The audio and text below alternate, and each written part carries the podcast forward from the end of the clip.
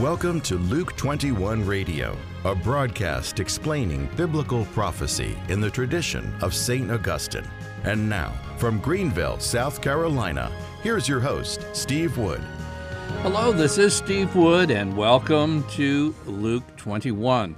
This is episode 219, in case you want to find it on a podcast and listen a second time, because we're going to continue our studies in protology and eschatology, and we're in Genesis 6, the days of Noah. And there's nowhere else in the Bible that I am aware of where you see the most apparent connection between protology, that is, the study of early history, and eschatology, the study of last things.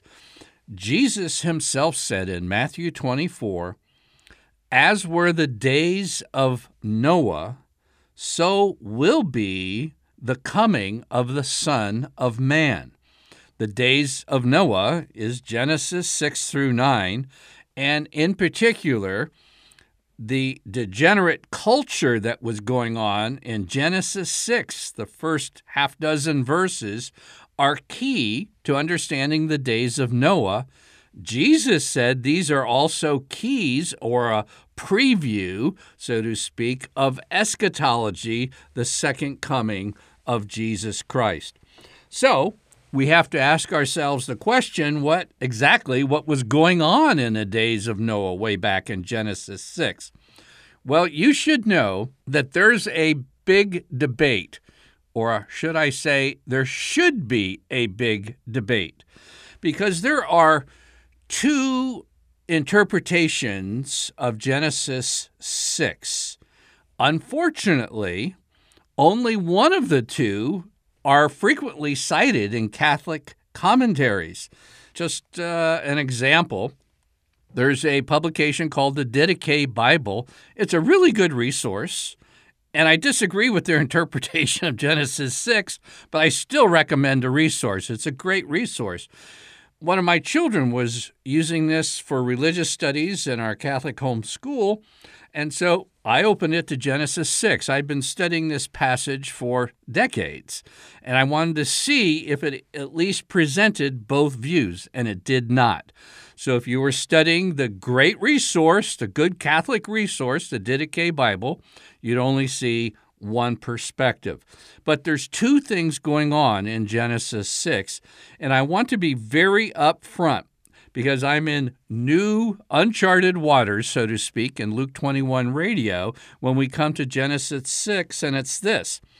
This is the only time so far in all of my 200 plus episodes of Luke 21 Radio where I differ with St. Augustine. Okay, he's my hero when it comes to studying biblical prophecy, but I differ with him strongly on this passage, and I'm going to give you plenty of reasons why, very substantial reasons in multiple broadcasts, because I think this passage is a key to so many other passages regarding end times. But also, I want you to know that the position I'll be advocating also is in disagreement with about 95% of your favorite Catholic scripture scholars. So I'm not on a limb. Actually, this I'm I'm going to show you today from the Bible itself that there's some verses that aren't even cited, even from resources that tried to say there's two perspectives on this. I'm going to show you from church history. In fact, the earliest church history, this was the view. And also, this was the Jewish view at the time of Jesus. So, when Jesus would say, as it was in the times of Noah, what would those Jewish hearers think in their minds when they heard that? And that's exactly the perspective I'll be showing to you. So, uh, in addition, because this, you know, protology, you might think, what what is Steve doing? Uh, you know, a series in Genesis, a selective series in Genesis regarding eschatology or biblical prophecy. Believe me, this is like a pair of extremely powerful binoculars to see the end. In fact, apart from the proper understanding of Genesis 6, this is my opinion, that you'll have a very hard time understanding what's going on in the world right now before our eyes. Some things might be really troubling you. You can't quite put your finger on what's causing all this type of thing. Well, Genesis 6 is the key to it. In addition, to really understand why Fatima? Why now? Genesis 6. Or why the prayer of St. Michael the Archangel by Pope Leo XIII? Or why does St. John Paul II say we're in a time of human history of a final confrontation? Or why did Anne Catherine Emmerich warn about the abyss opening in the 19th century? What would be the cause of the great apostasy? Genesis 6. Revelation 9 and Revelation 20 talk about an unleashing of dark powers that have been chained for centuries. How do we understand this? Genesis 6. How do we understand the meaning of St. Paul's exhortation about spiritual warfare in Ephesians 6? Guess what? Genesis 6. How about Matthew 16 when Jesus says, On this rock I will build my church and the gates of hell will not prevail against it? What was the context, the geographic context of what was going on here? Part of it is Genesis 6. What's the reason for the genocide of the Canaanites in the Old Testament? So many find it totally unexcusable, and a lot of apologists have some pretty weak explanations for why God commanded that. What was the real reason for the flood? And all of this is just starters for understanding Genesis 6. So let's go to that text. Genesis 6. When man began to multiply on the face of the ground, and daughters were born to them, the sons of God saw that the daughters of men were fair, and they took to wife such as of them as they chose. Then the Lord said, My spirit shall not abide in man forever. His days shall be a hundred and twenty years. He's shortening human lifespan as a result of what's described in the verse before the sons of God taking for themselves women from the daughters of men. And then it says in the next verse, verse 4, the Nephilim were on the earth in those days when the sons of God came into the daughters of men, and they bore children to them. These were the mighty men that were of old, the men of renown. Then the Lord saw that the wickedness of man was great on the earth. Again, the great wickedness is describing what was just spoken of in the previous verse. The Nephilim were on the earth in those days, and when the sons of God came into the daughters of men, they bore children to them. And so the Lord said he was sorry they had made man on the earth. It grieved him, and so he's going to put an end to them in the flood. So, what is described here is the cause of the flood. And not just that, Jesus says, As it was in the days of Noah, so shall it be in the coming of the Son of Man. Now, there are two interpretations of this passage.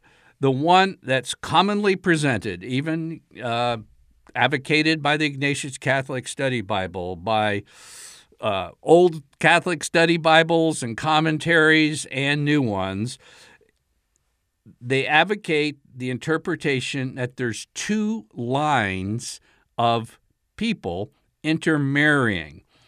The line of Seth, Seth would be the godly line coming down from Adam and Eve, and Cain, who killed Abel, the wicked line.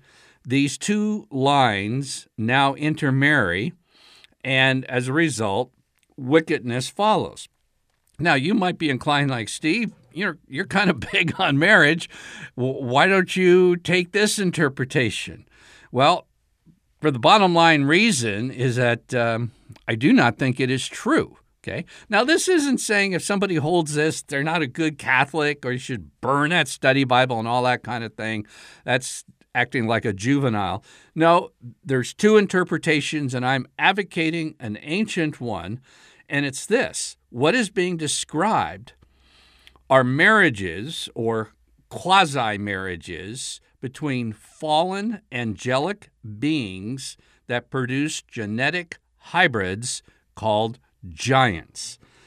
The sons of God is a term like you you find in the first chapter of Job. It says when the sons of God presented themselves before Yahweh, they were the angels coming before God. Sons of God is a common expression for angelic beings. And the union, the illicit union, the rebellious union, the transgression of angels coming into a realm that they shouldn't, and angels can take on human appearances and this and that. The offspring was the Nephilim, which were giants. And I read in verse 4, it says these Nephilim were the mighty men of old. Now, the Septuagint was a Greek translation of the Hebrew Old Testament. Genesis 6 was originally written in Hebrew. Now, right before and during the time of Jesus, and actually following, the translation used by the early church was the Septuagint, which was a translation from Hebrew into Greek. The Greek Septuagint, where it says, These were the mighty men of old, has the word in Greek that we get the English word giants from, or gigantic. And this is the interpretation that the Septuagint had. Now, I'm going to spend just a little bit of time. We're going to continue next time. I'm going to give you some scriptures that take this view. Because if you do some good cross referencing in the Bible, it's pretty easy to see which of the two interpretations is true. I'm going to start with the Epistle of Jude. There's only one chapter, so it's verses 6 and 7. It says, And the angels, the angels that did not keep their own position but left their proper dwelling, have been kept by him in eternal chains in the nether gloom until the judgment of the great day. Just as Sodom and Gomorrah, in other words, in like manner, uh, illicit transgressions of sexual activity, just as Sodom and Gomorrah acted immorally, indulged in unnatural lusts, serve as an example by undergoing a punishment of eternal fire. And then, very interesting, going right along with that, the book of Sirach in the Catholic Bible, chapter 16 and verses 7 and 8 says, God was not propitiated by the ancient giants who revolted in their might.